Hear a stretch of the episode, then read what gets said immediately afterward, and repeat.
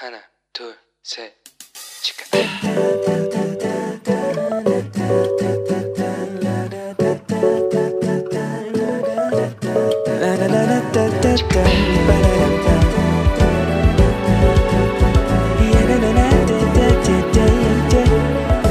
Here we go.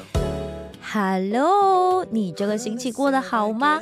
我是你人生梦想应援团的头号粉丝 Annie。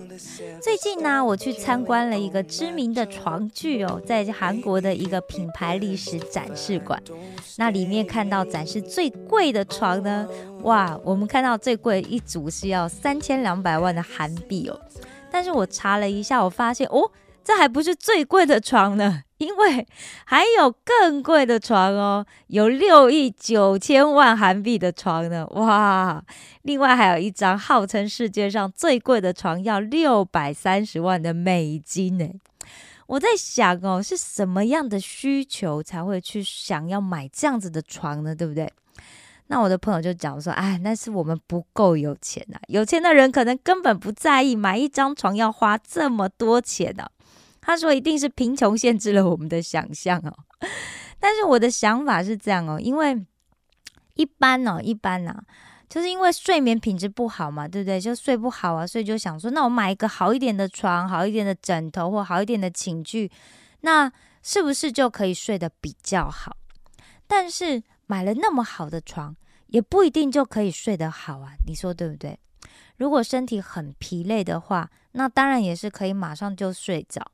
但是有经验的人，我相信一定知道，其实身体的疲倦呢，可能只能让你睡一下下。你可以睡一两个小时，可以睡三四个小时。但是你说如果要睡得很长，然后可以有一个很很充分的完整的一个休息的话，那真的是要心中没有烦恼。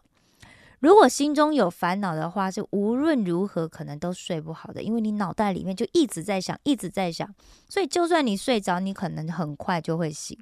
我相信有过这样子经验的人，应该都会很认同我的想法。那为什么讲到这个呢？因为我们今天要来看一看发生在保罗宣教时候的一些事情哦。那这个事情呢，记录在《使徒行传》的十六章的十六到四十节。现在呢，我要请你拿出圣经来，跟我一起来读一遍这一段经文，好吗？你准备好了吗？好，还没有的话，你就先按暂停哦，然后去把圣经拿出来。是在《使徒行传》的十六章的十六到四十节。准备好了，我们就一起来读。后来，我们往那祷告的地方去，有一个使女迎着面来。他被乌鬼所附，用法术叫他主人们大得财力。他跟随保罗和我们，喊着说：“这些人是至高神的仆人，对你们传说救人的道。”他一连多日这样喊叫，保罗就心中厌烦，转身对那鬼说：“我奉耶稣基督的名吩咐你从他身上出来。”那鬼当时就出来了。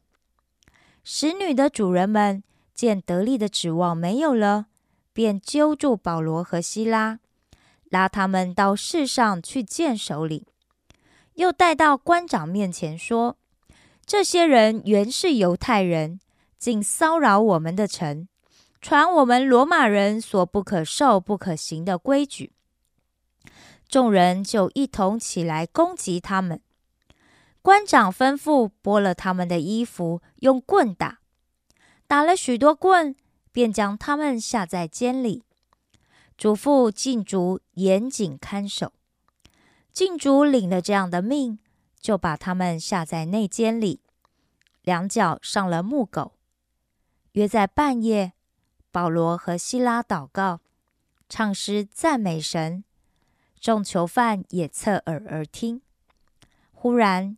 地大震动，甚至监牢的地基都摇动了。监门立刻全开，众囚犯的锁链也都松开了。禁足一醒，看见监门全开，以为囚犯已经逃走，就拔刀要自杀。保罗大声呼叫说：“不要伤害自己，我们都在这里。”禁主叫人拿灯来，就跳进去，战战兢兢的俯伏在保罗、希拉面前，又领他们出来说：“二位先生，我当怎样行才可以得救呢？”他们说：“当信主耶稣，你和你一家都必得救。”他们就把主的道讲给他和他全家的人听。当夜就在那时候。禁足把他们带去洗他们的伤，他和属乎他的人立刻都收了洗。于是禁主领他们上自己的家里去，给他们摆上饭。他和全家因为信了神，都很喜乐。到了天亮，官长打发差役来说：“释放那两个人吧。”禁足就把这话告诉保罗说。官长打发人来叫释放你们，如今可以出监，平平安安的去吧。保罗却说：“我们是罗马人，并没有定罪，他们就在众人面前打了我们，又把我们下在监里。现在要私下撵我们出去吗？这是不行的，叫他们自己来领我们出去吧。”差役把这话回禀官长。官长听见他们是罗马人，就害怕了，于是来劝他们，领他们出来，请他们离开那城。二人出了监，往吕迪亚的家里去，见了弟兄们，劝慰他们一番，就走了。阿门。使徒行传十六章讲到了保罗认识了提摩太，想要带提摩太去宣教。当时，小亚细亚半岛的众教会都在兴旺当中，但是圣灵却禁止保罗他们在亚细亚讲道。于是，保罗他们又回访了各个教会，一路上都不断的在改变行程，从弗吕加、加拉泰、美西亚一路又走到了特罗亚。从特罗亚出发的话，往西他们可以去马其顿。往南可以到以弗所，往北可以到庇推尼，但保罗迟迟还不能决定下一步到底该去哪里。因此，当他们愿意放弃自己的计划时，圣灵就用意象来指示他们下一步的目标。于是，保罗在夜里看见了意象，有一个马其顿人站着求保罗说。请他到马其顿去，保罗马上就明白了，圣灵希望他们往欧洲去宣教，于是就立刻想尽办法要前往马其顿。保罗认为是神呼召了他们去马其顿传福音。保罗这一趟宣教，从安提阿走到特罗亚，在将近两个月的时间里。走了一千三百多公里的险峻高山和连绵不断的高原，一路上几乎都是马不停蹄的走，更经常都是露宿挨饿的。当他们从特罗亚离开后，他们经过了爱琴海北部的一个岛屿萨摩特拉，又经过了尼西波里，然后来到了腓利比。也就是马其顿地区的头一个城，也是一个位于希腊里的罗马城市。这个时候可能是主后五十年的三月初。从特罗亚到腓利比，如果是顺风的话，两天就会到；但万一遇上逆风，那就要花上五天的时间。腓利比是马其顿省东部的一个古城。这边是罗马当时的驻防城，也就是殖民地。在主前二十七年，乌大维登基后，就把菲利比变成一个繁华的小罗马。罗马人经常出于军事的目的，在一些战略要地建立殖民地，然后就把一些罗马公民跟支持者迁居到这些城市去。这样的城通常不受周围的行省管辖。属于罗马国内法管理，罗马的国内法管理哈，同时又享有自治权。因为城里面会有许多居民是罗马公民和退役的官兵，因此他们还可以享受减免税项。圣经里面特别写明了，腓利比是马其顿的头一个城，这可能也代表着腓利比人对自己的特权地位感到非常的自豪。那一般呢，犹太会堂要设立，至少需要十名成年的男性，犹太男性哦。但是菲律宾可能因为犹太人比较少，所以没有设立会堂。那当然也就没有来自犹太人的逼迫，对不对？但也因为哦，这个罗马政府其实当时是不允许犹太人在城内集会的，所以啊，这些城内有一些近前的妇女，应该是在离城大约两公里的地方，也就是在安息日里面可以走到的这个距离哦。那就是靠近加格斯河的地方，他们都在这边祷告。那保罗跟他的同工啊，没有像犹太人一样对妇女是有偏见，他们反而是走到了这些妇女祷告的地方，就对着这一群妇女来讲道。那在那边呢，他们遇见了一个叫做吕迪亚的妇人。这个吕迪亚她不是犹太人哦，她当然没有加入犹太教，对不对？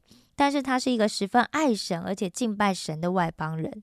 他不但用心听保罗讲道，他还带着他们一家人全部都一起受了洗礼，他就成为了保罗在欧洲传道节的第一个果子。从此呢，福音就顺利的在腓利比落地生根，印证了保罗看见马其顿人的意象。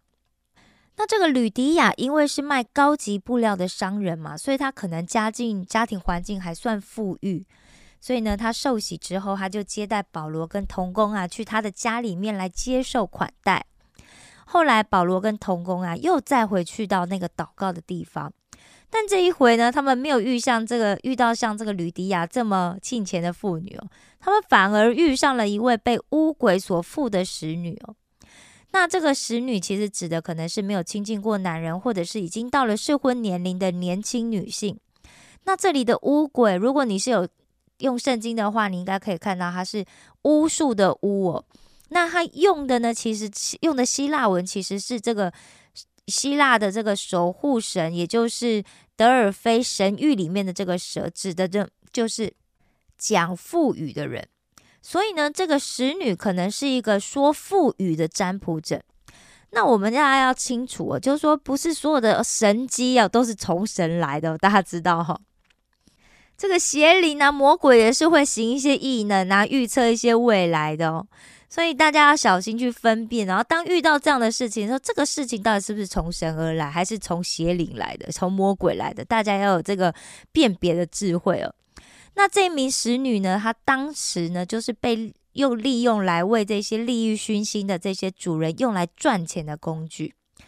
那这一天呢，保罗他们就在这个祷告的地方遇见了这一位被巫鬼附身的使女。没想到这个使女一看见他们，就一直跟在保罗他们后面。他不仅跟着他们，还边大喊大叫，就是说：“哎呀，这些人是至高神的仆人呐，对你们传说救人的道。”哇！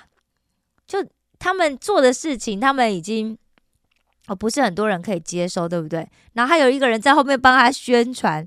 其实，在我们基督徒听起来，就是哦，这个被巫鬼附身的这个使女，好像在帮保罗他们做宣传，对不对？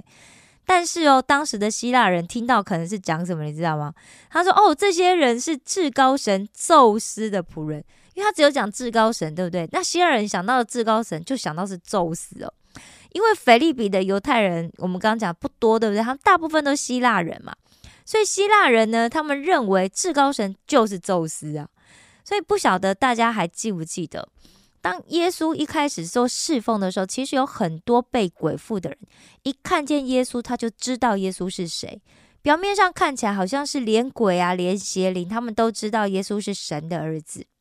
那保罗是神派来传道的仆人啊，这应该是传福音的好机会，对不对？因为连他们都知道他们是他是神的仆人。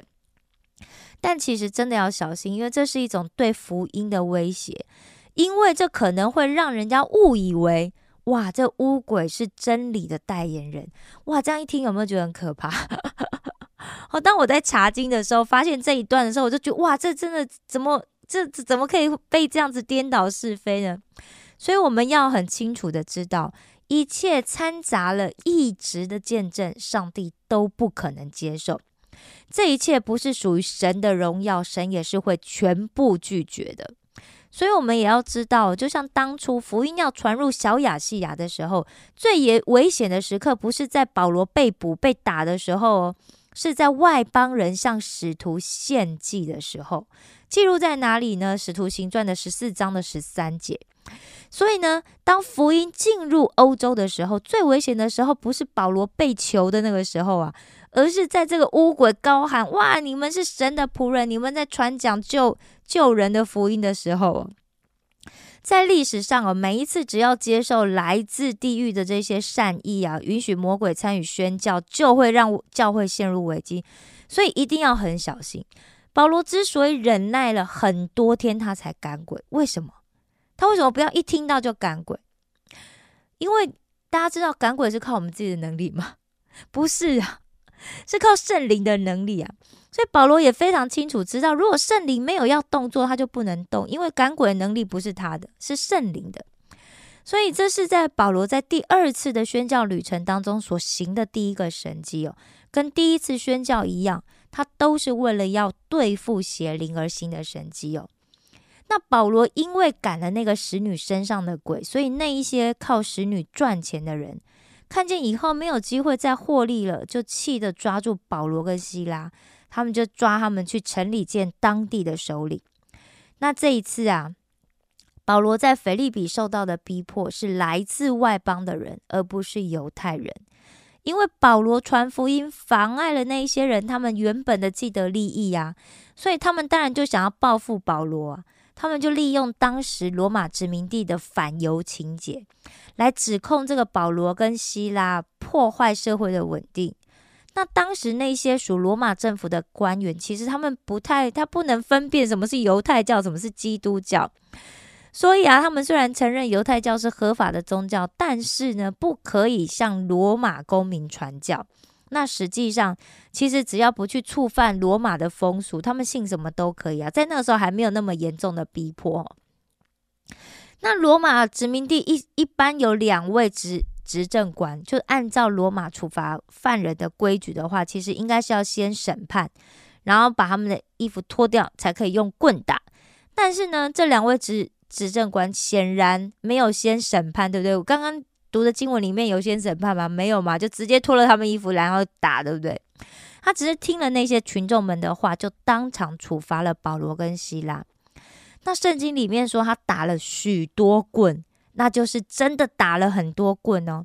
大家想想，如果一般人被打那么多棍的话，诶，不死也早就半条命了，对不对？不仅如此，他们还被关到内监。也就是监牢的最里面，看守最严密的地方，最深处哦。这个内监呢，大家都知道，通常就是拿来关什么重刑犯的嘛，对不对？不仅内监旁边有狱卒严谨的看守，还有用木狗紧紧的拴住他们，让他们不能够动弹，不能够脱逃。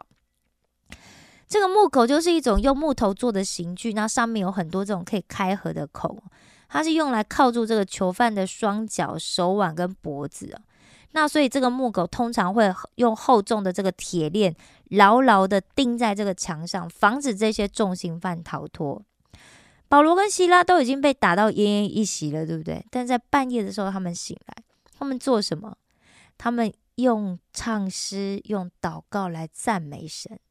就在这个大半夜里，这个阴暗又深邃的监狱里面，竟然传来了阵阵的敬拜歌声。现在就让我们在这边先一起听一首 J N X 敬拜所演唱的旋律，是来自东北印度 Golo 地区的基督徒们的诗歌。我已经决定，绝不回头。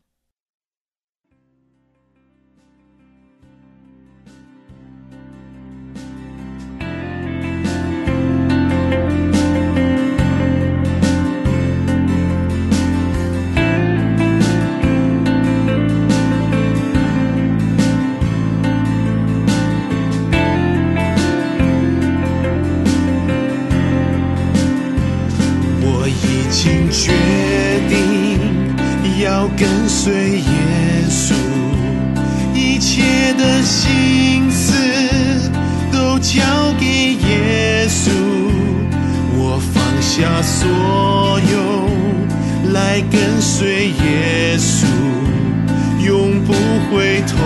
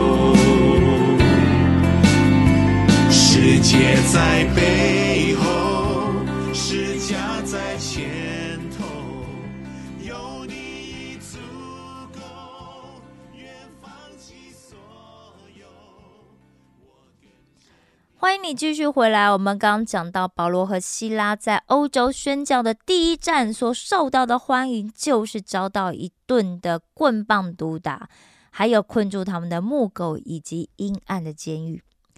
如果换成是你，换成是我在那种状况的下，我们睡得着吗？我们可能会有安稳的睡眠吗？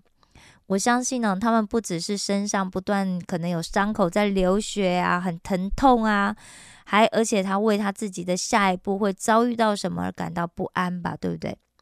但是我不知道是谁先开始的，保罗跟希拉他开始张开他们的嘴，从他们干渴的喉咙里面发出了祷告。沙哑的声音，被血迹黏住的嘴唇都没有办法阻挡他们热切的想要敬拜神的心，所以他们又祷告又唱诗，他们赞美上帝。他们心里想着那个爱他们的上神，然后把这份感动借由敬拜给唱出来。他们知道他们眼前看到的状况简直就是糟糕到不行了。因为在这个异乡的城市里面，他们谁也不认识，那当然也就没有任何人会去解救他们啊，对不对？但保罗和希拉并没有气馁，也许下一刻他们就会面临死亡也说不定。但是呢，这个时候他们的心里面只有神，他们充满激动，他们只想要敬拜赞美神。他们敬拜的歌声，甚至唤醒了整个监狱里的囚犯。所有的囚犯都竖起耳朵来听保罗和希拉对神赞美的歌声。当人的眼目专注在神的身上的时候，就不会被眼前所看见的困难环境和自己的恐惧所捆绑。保罗跟希拉不管发生什么，就算是在患难中，也是欢欢喜喜。就在大家都专注在他们的敬拜的时候，忽然。天摇地动，在监狱里面的所有人都感觉到，哇，这地里面有极大的力量窜出强力的震动。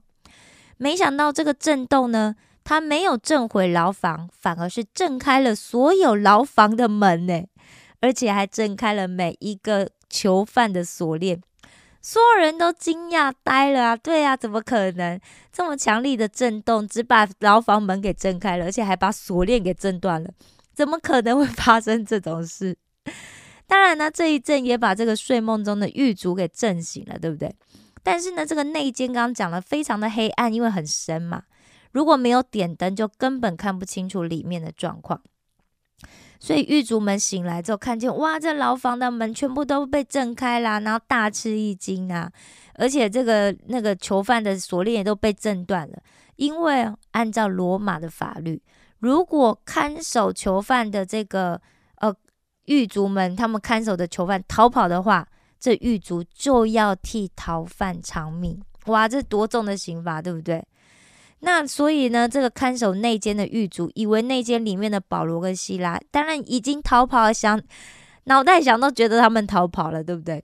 所以呢，在那个慌乱无措的时候，这个狱卒他拔起了刀，他想要自杀，因为他觉得完蛋了，对不对？他现在不死，他还是要死啊。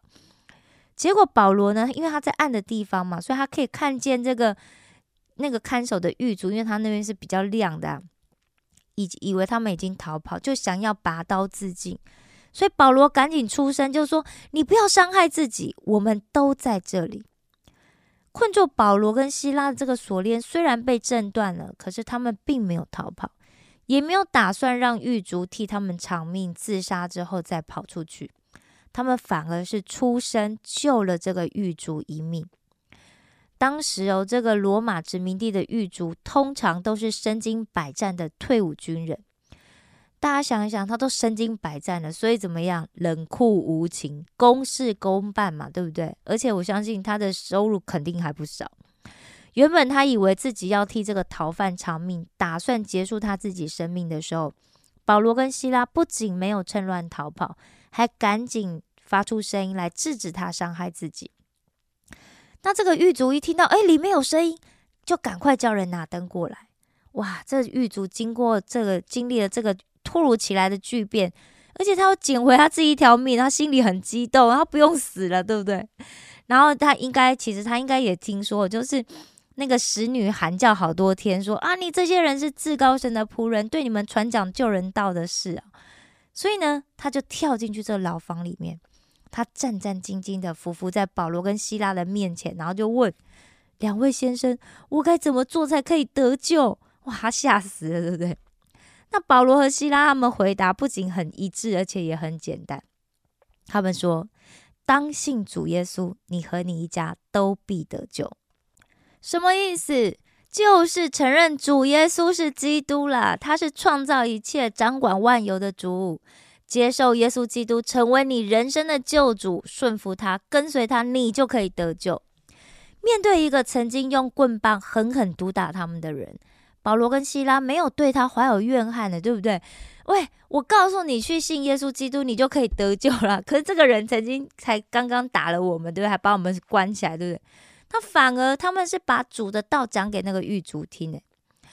这个狱卒呢，他没有。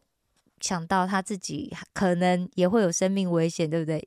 但他马上就把保罗跟希拉带去他的家，然后为他们洗干净伤口啊，然后并且为他们包扎。当时哦，一般狱卒的家可能就是在这个监牢的楼上或者是隔壁哦，所以狱卒这样做其实也不是带他们逃跑了。但之后呢，因为保罗跟希拉去了他们家，对不对？他当然呢，他们一定就会把 上帝的道就讲给他们这。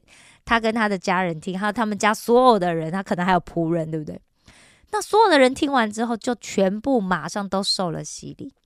那这个狱卒跟他的全家人都因为信了神，心里感到很喜乐，所以呢，他们还摆上了饭菜让保罗跟希拉吃哦，因为他们已经被打了一天，对不对？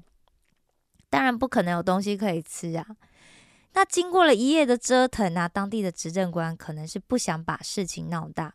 也觉得哎，已经把保罗跟希拉都打一顿了，应该可以安抚那些恶意提告的人啊，所以就派人去告诉狱卒说：“哎，你可以释放那两个人了。”狱卒显然是对保罗跟希拉被释放就觉得很开心嘛，对不对？于是就对他们说：“哇，你们可以平平安安的去了。”但是呢，保罗没有放过这个机会，因为保罗跟希拉虽然都是犹太人，但是他们都是罗马公民，因此。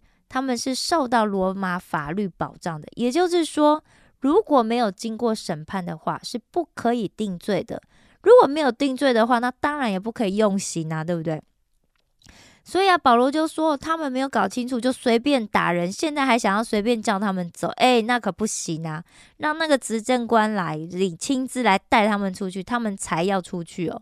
哇，这执政官其实根本没有想到保罗跟希拉他们是罗马公民，因为他们被打的时候他们也没有讲啊，对不对？要不然他们早就可以免去那一顿毒打。因为罗马的法律规定哦，罗马公民是可以上告到凯撒那里去的。如果是这样子的话，那误打保罗跟希拉的这两位执政官，他们可能会怎么样？会因为这样就丢到他们的官职？哇，那不得了啊！就他的 职场生涯就要告一段落，对不对？那保罗这样做的目的，其实不只是要为他自己讨回公道。而且他也要对这个仇敌指控他们说，他们传的是罗马人不可以受、不可以行的规矩啊！他针对这个要提出抗议，那也要让这个执政官以后不敢再逼迫腓利比的基督徒们，因为已经有两两组人受洗了，对不对？一个是吕迪亚的他跟他全家人，还有就这个狱卒跟他们全家人，对不对？那这个执政官们因为听到他们是罗马人就很害怕，所以就赶快来劝他们：你们赶快准备，你们赶快离开啊！好声好气的赶快请他们赶快离开菲律宾哦。那保罗跟希拉出狱之后呢，他们不是先去接受安慰哦，他们反而是先去先去到吕迪亚那个家里，人家先去慰问了他们，鼓励他们一番之后，他们才离开。那不知道在听完保罗跟希拉在腓利比被毒打、被囚禁的故事，你听完之后有什么感想？你又学习到了什么呢？下个礼拜我们还要继续从保罗和希拉的这个故事里面来讨论跟学习哦。最后呢，我还是要用 JNX 所演唱的《愿你的旨意成就》这首诗歌，和你一起来敬拜我们的神。我爱你们，为你们感到骄傲。石头们的青春日记，我们下次见哦。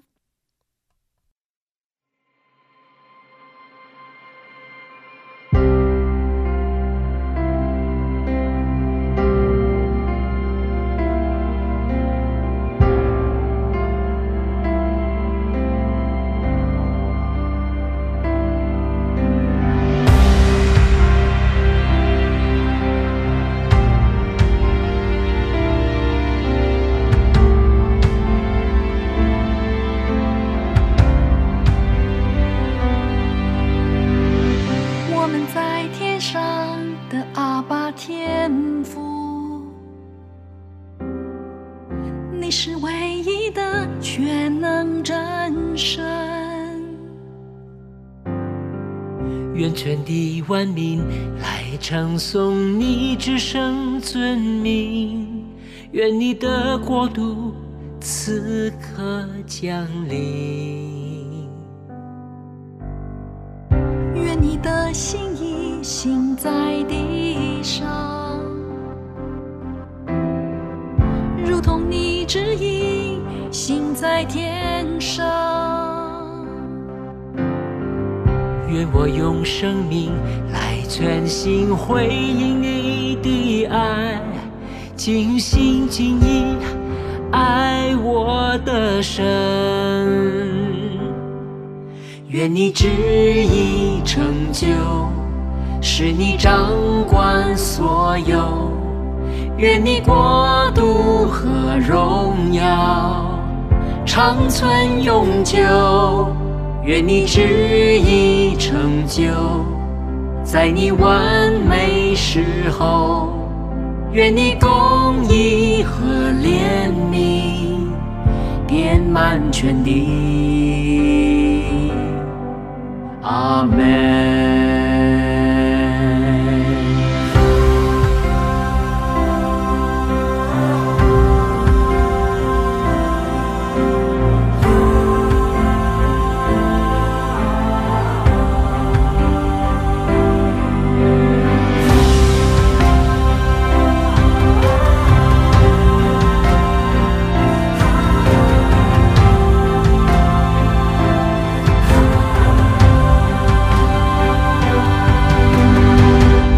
我们的需要求你供应，靠你的恩典时刻警醒。纵然是软弱，求饶恕赦免我过犯，也懂得照样饶恕别人。愿你旨意成就是你掌管所有。